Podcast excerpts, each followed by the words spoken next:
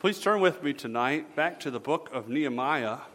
We're going to go uh, back here. We have tonight's message and probably, probably just one more after this. But, you know, sometimes those turn into two, so we'll see. But um, we're almost all the way through this book of Nehemiah and this idea of the character of leadership and what God expects of his followers, how he expects us to lead for him and to um, influence others around us for the glory of God towards the things of God. And, and surely Nehemiah is one who has done that. And so last time we looked at the vision of leadership and we looked at how uh, Nehemiah's vision for the people was that they would repopulate the city of Jerusalem and, and thus follow the plan of God in those things because that's what God had intended for his people to do and where he intended for them to live, to carry out these, the, the plan of, of, of God towards the coming of the Messiah. As I said before, this, this group of people is the bridge from, from those who had been in the land and, and been exiled, and now they've come back, and they're the bridge to that next uh, generation from which the Messiah would come. And so tonight, we're going to look at the rest of chapter 12, where we left off last time, and talk about the dedication by leadership that takes place here.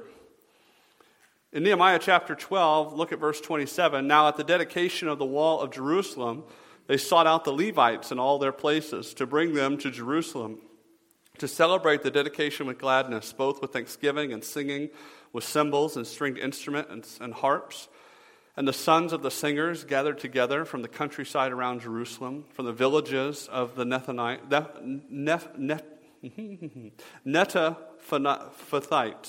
from the house of Gilgal, and from the fields of Geba and Azmaveth.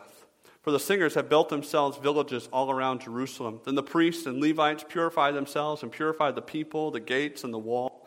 So I brought the leaders of Judah up on the wall and appointed two large thanksgiving choirs one went out on the right hand of the wall towards the refuse gate. After them went Hoshea and half the leaders of Judah, and Azariah, Ezra, Meshullam, Judah, Benjamin, Shemaiah, Jeremiah, and some of the priests' sons with trumpets.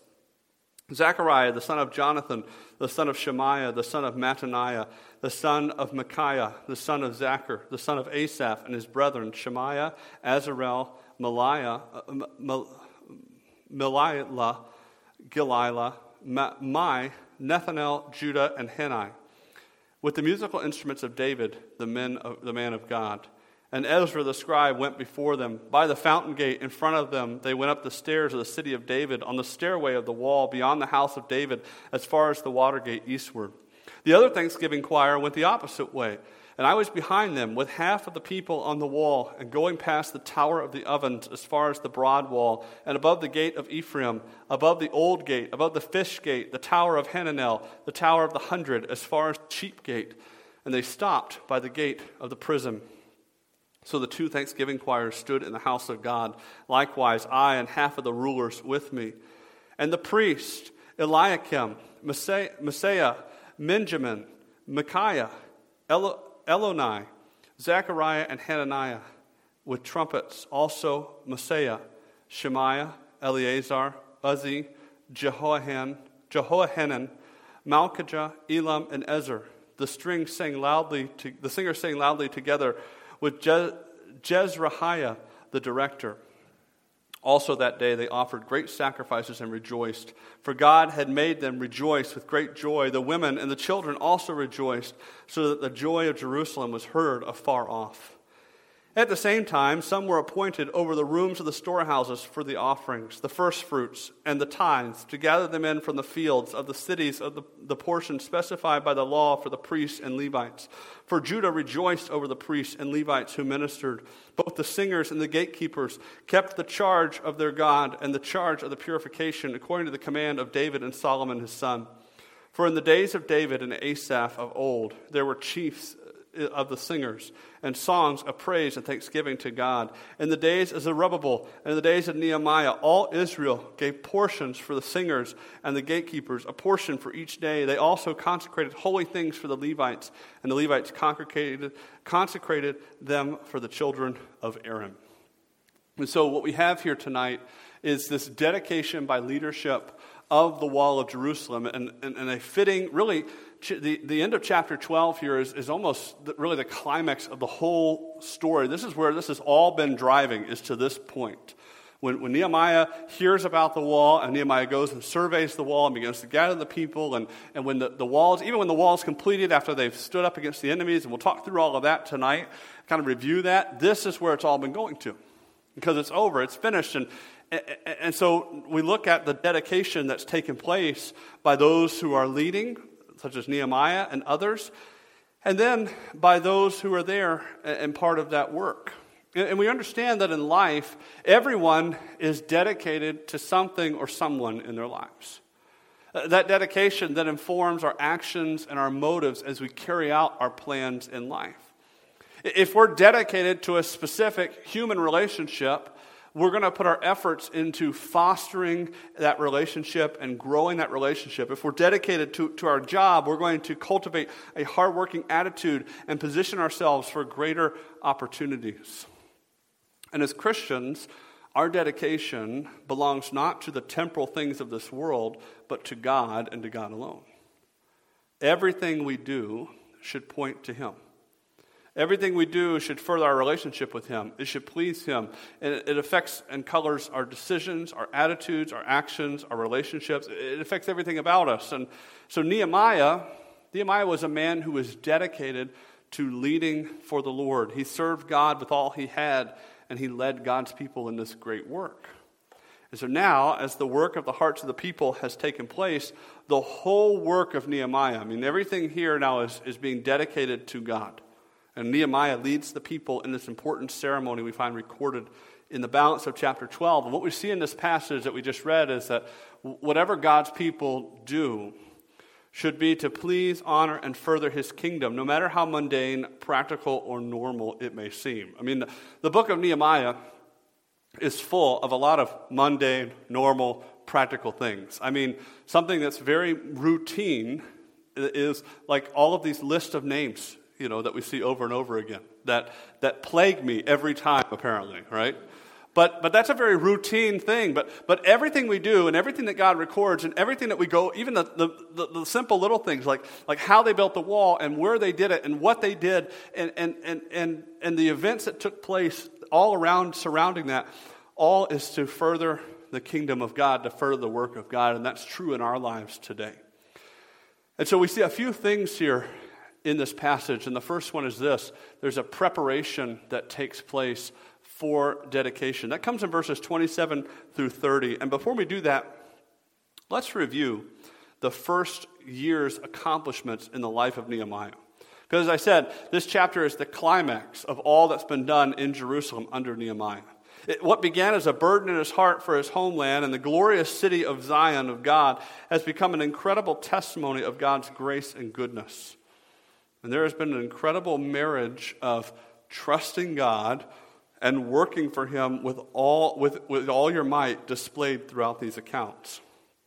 And now, as the people prepare to dedicate the wall, I think it's a good time for us to recap where we've come from and what's being celebrated in this chapter.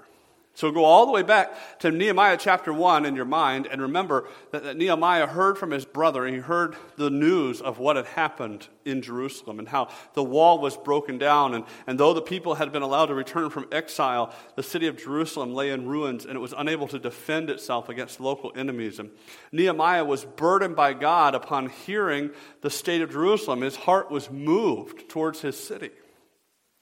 However, Nehemiah was also not entirely in a position to necessarily do anything about that.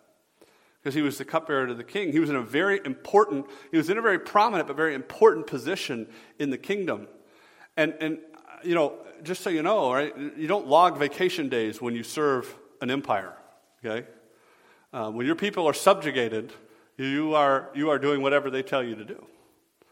And so he just wasn't in a place where it was feasible for him just to get up and leave and do something about it. So he began to pray to the Lord about his burden. We see that from the very beginning of Nehemiah's um, records, that, that he is one who spends time talking to God.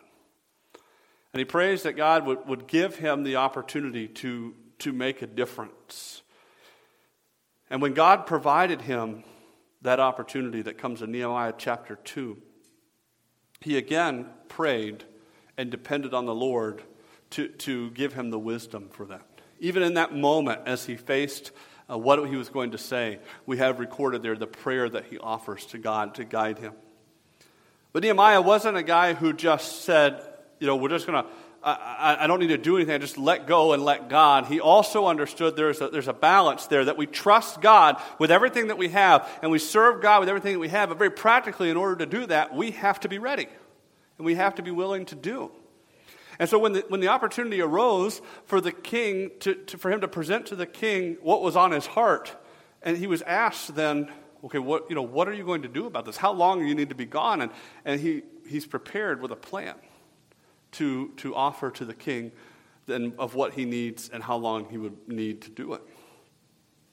He's an intensely practical man, recognizing the control of God over all things, but preparing to play his part in God's plan as God opens the doors.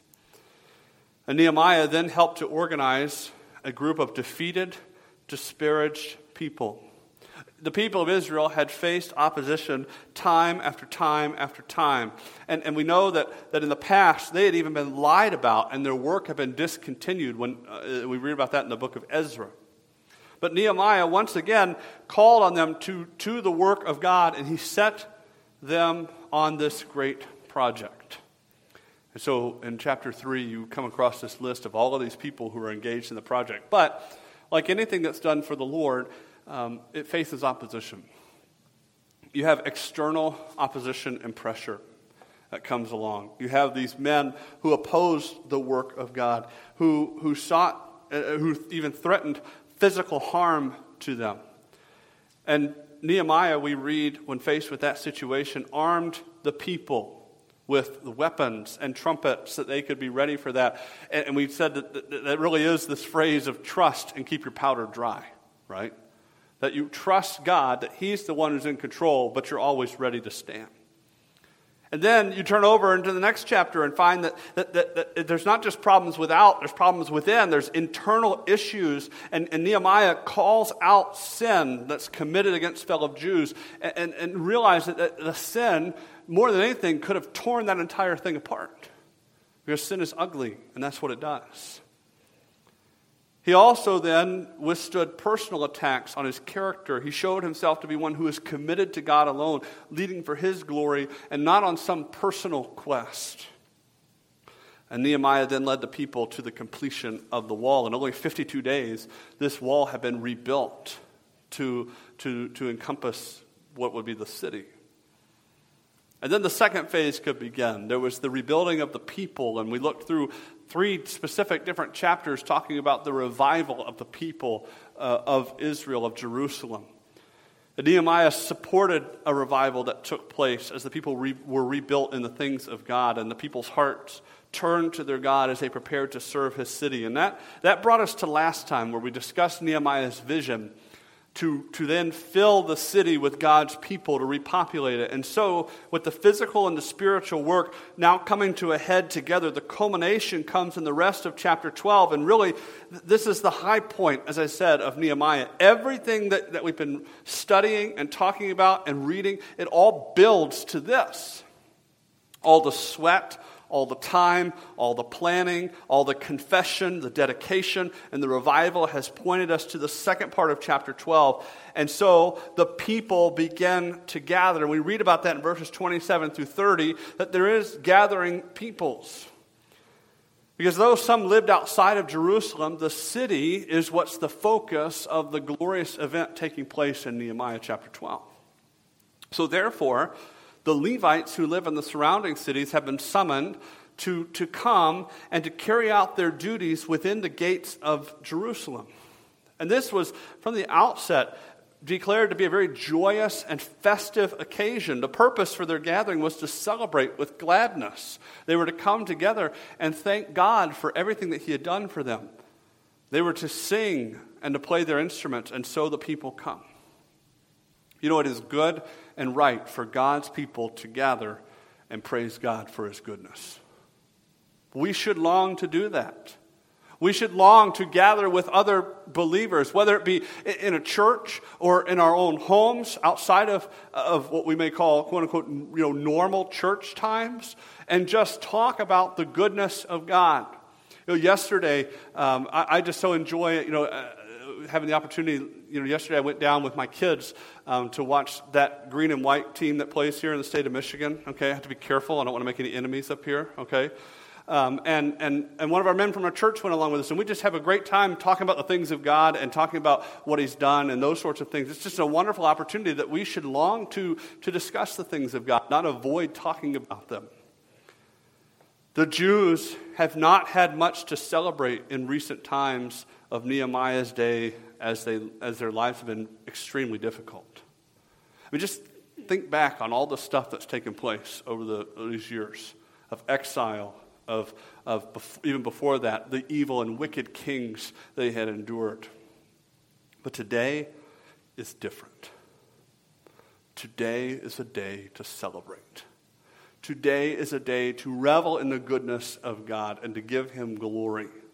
And so they prepare themselves to worship the Lord adequately and appropriately. We read that, that the priests and the Levites, verse 30, purified themselves and purified the people, the gates, and the wall.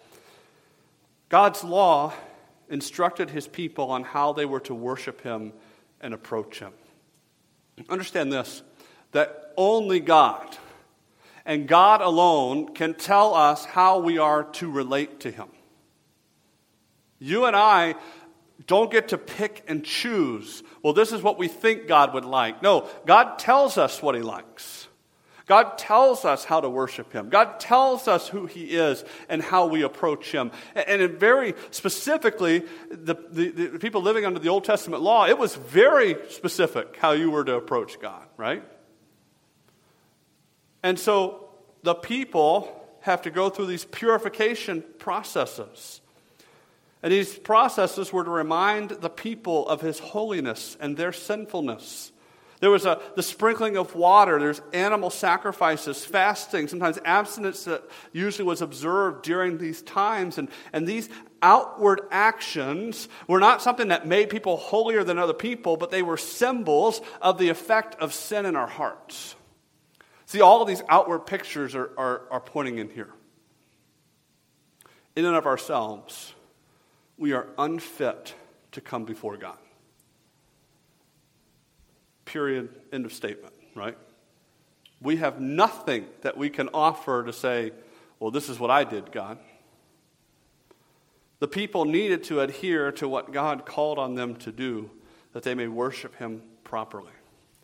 And even here, you see an encouraging and wondrous change of heart because the old Jerusalem, right, before the exile, when things were really bad, they're not doing this kind of stuff, right? They're not following these things. And, and even when, um, you know, way back, you just could go all throughout all of Israel's history, it's very, you know, up and down, right? But it's such an encouraging thing here to say there's been a change of heart. There's, there's no flippancy or disregard for the things of God. There is instead a reverence for and obedience to God's requirements. And I think there's a great application to our own lives. Because in our own lives, do we recognize the need to worship God and approach Him appropriately? Now, we don't live in Old Testament times. I get that, right? We live under the covenant of grace of God, but it does not make God any less holy. He deserves our highest and our greatest praise. He deserves our utmost attention to worshiping Him appropriately, whether it be in pers- our personal times in the Word of God or gathering for corporate worship. The presence of God is something we must not enter casually, and, and we must live with a constant idea or, or even um, um, awareness of the presence of God in our own lives that God is always there, and that we don't want to, to hurt our relationship with Him or, or, or, or put anything that would, that would hinder us from worshiping Him appropriately. And with the people prepared, we begin to see the celebration that takes place. This is found in verses 31 through 43. We won't read all of those verses again, but we'll talk about the ideas that are found there. And we see what happens is the walking of the wall that takes place because the chosen people that, that Nehemiah had set up now assemble for a most glorious dedication ceremony of the rebuilt wall. And so, um, what you have is, is the, the, the, wall that Nehemiah built is not the, the original Jerusalem wall. It's actually a smaller um, footprint. Uh, I have up here, maybe you can see it, maybe not, this map of the wall. And, and all that, that that goes out in the green out there, do you see that out to the left? That's all before the exile. That's all that was inhabited there. Um, and, so, and, and so that's the old ruined walls. And then on the inside, see how it kind of snakes down on the inside there on the right side? That's, that's the wall that Nehemiah built. So you can see it's, it's a good, the footprint's a good bit smaller than what had originally been built. And so what you read here in this passage is that they most likely, they all meet here, in what's called the Valley Gate. And the first group to, and what we want to remember is, is that actually the Valley Gate is a very interesting place because that's where Nehemiah began and ended that survey trip that he took in chapter 2. The first group we read then takes off and, and goes counterclockwise. They go south and east around the wall there. And they, they walk towards the refuse gate and they go all the way up to the water gate. And the other group, we'll talk about here in a second, goes the other direction. And where they're going to meet is they're going to meet in the temple. So perhaps that first group even goes all the way up um, to, to the east gate of the city, which is up in that, near that top right corner, so they can come back in and go into the temple. What we read is that Ezra, who is, who is the priest, who, who leading the worship of, of the people and helping them in the revival, he led this first group of people who went counterclockwise around the wall. We also read there are half of the leaders of Judah. We read about the priests, we read about some of them who had trumpets. And then that second group went the other direction, and they ended at the gate of the prison, or it's called the gate of the guard. And this included the Thanksgiving choir that went with them, and, and Nehemiah, as well as presumably the other half of the officials and the priests that were mentioned in verse 41 with the trumpets. I mean, there's, a, there's an incredible display of celebration that's going on. And notice, did you catch that when we read through? Okay, it's in verse 31, where these people walked. Look at verse 31 and say it out. Where did they walk? On the wall. Not around the wall, not inside the wall, but physically on the wall. Now, do you remember Nehemiah chapter 4 and verse 3 a guy named Tobiah and what he said would happen. Remember the picture he said? Okay, let's turn back there. Nehemiah chapter 4, verse 3. This is when they're launching their attacks. It says, Now Tobiah the Ammonite was beside him, that's beside Sanballat, and he said, Whatever they build, if even a fox goes up on it, he will break down their stone wall. Well, guess what? They are marching around and playing instruments and singing and praising the Lord, and you know what's not happening? It's not falling down. This is a, an incredible display of victory against the lies of the enemy.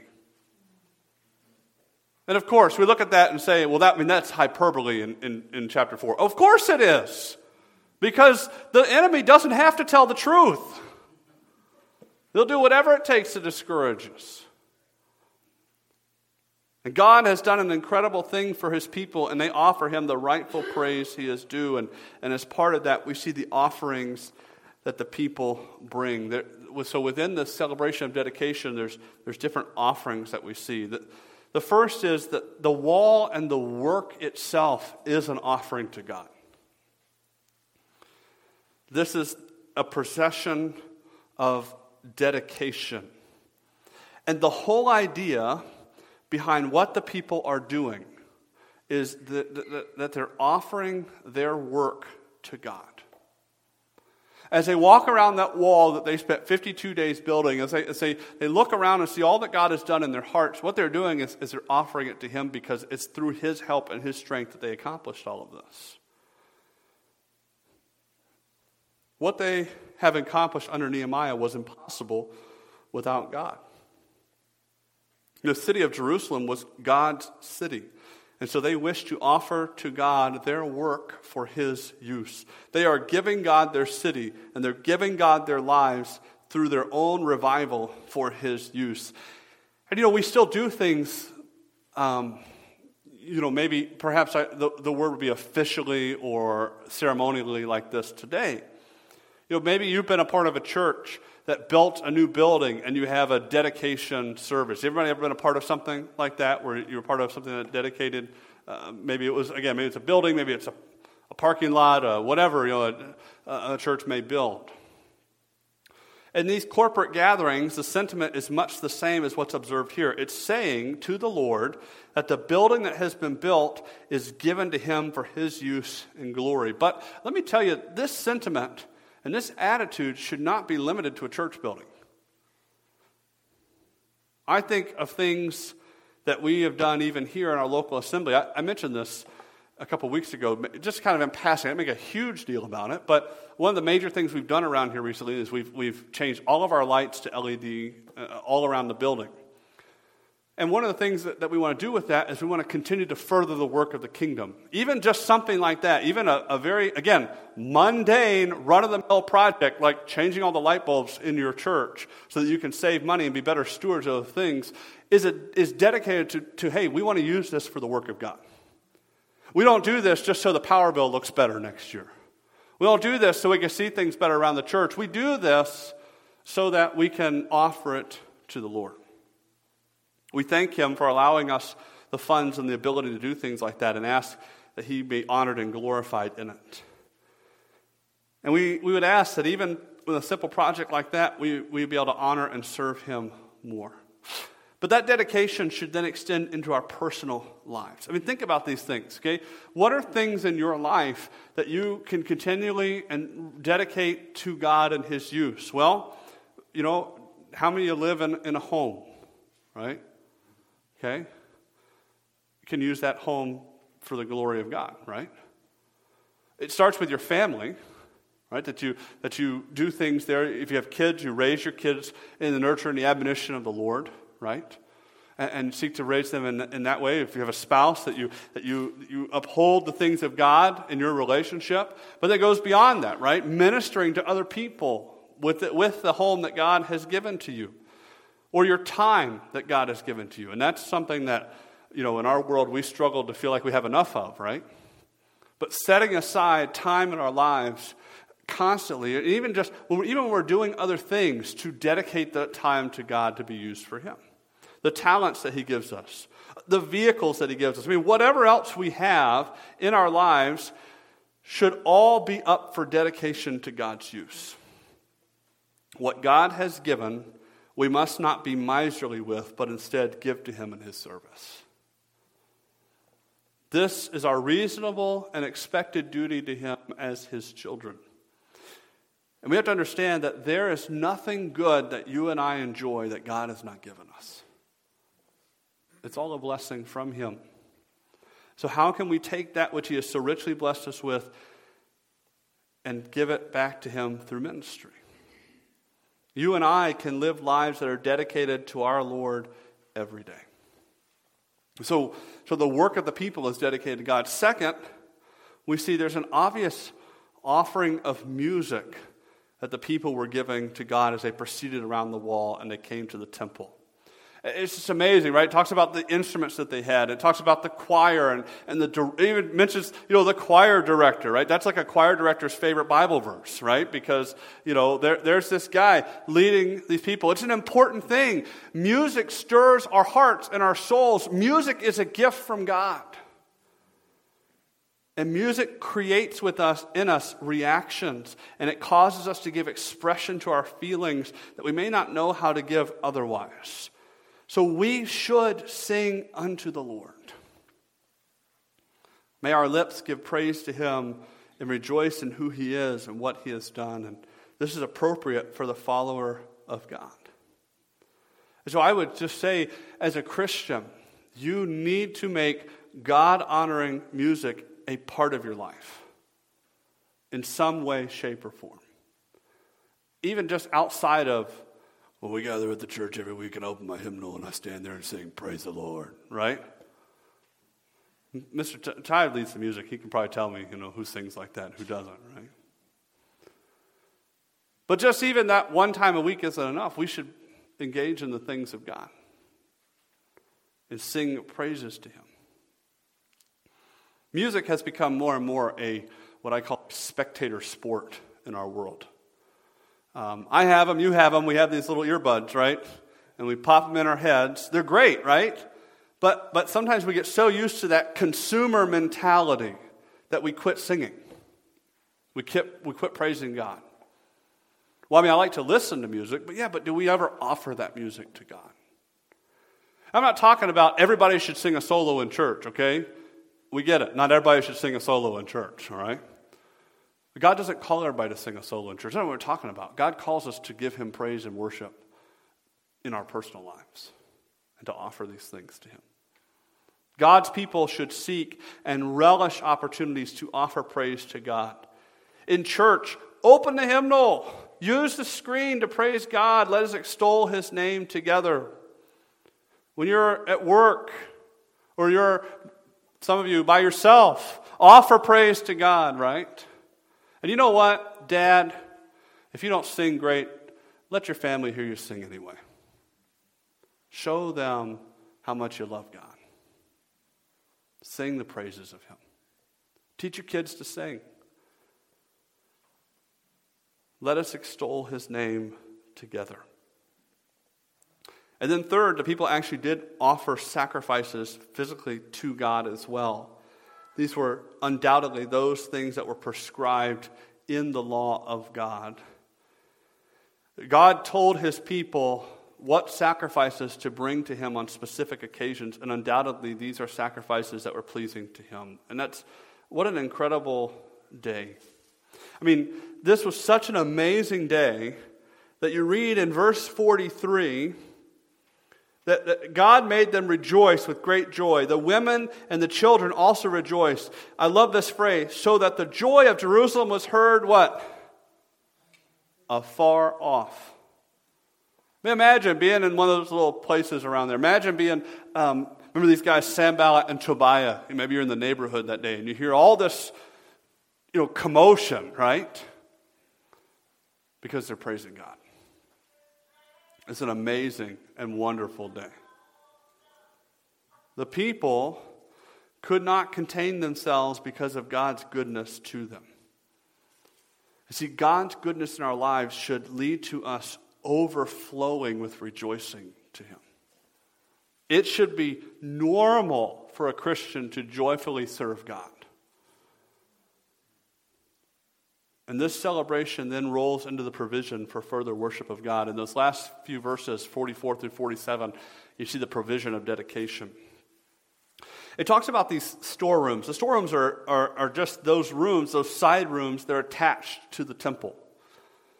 And they housed all that was needed to provide for the worship of God and to take care of the servants of God who led that worship.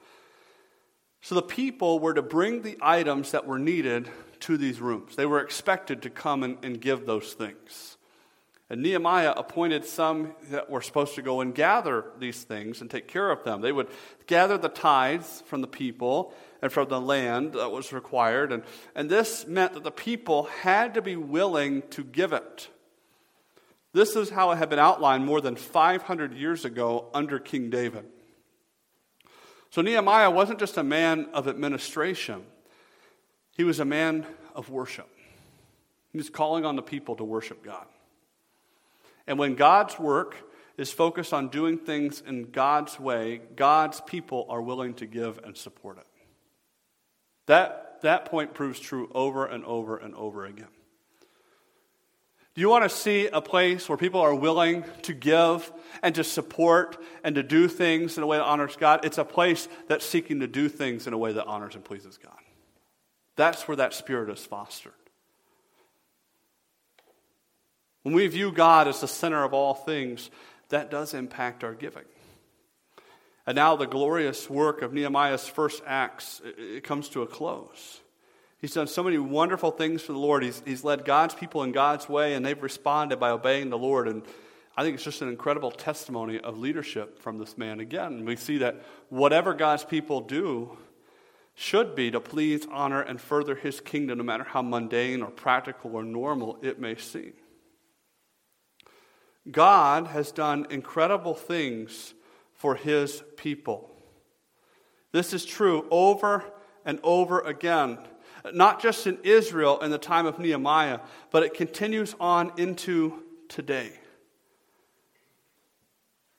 God did incredible things for his people then, and he continues to do incredible things for his people now.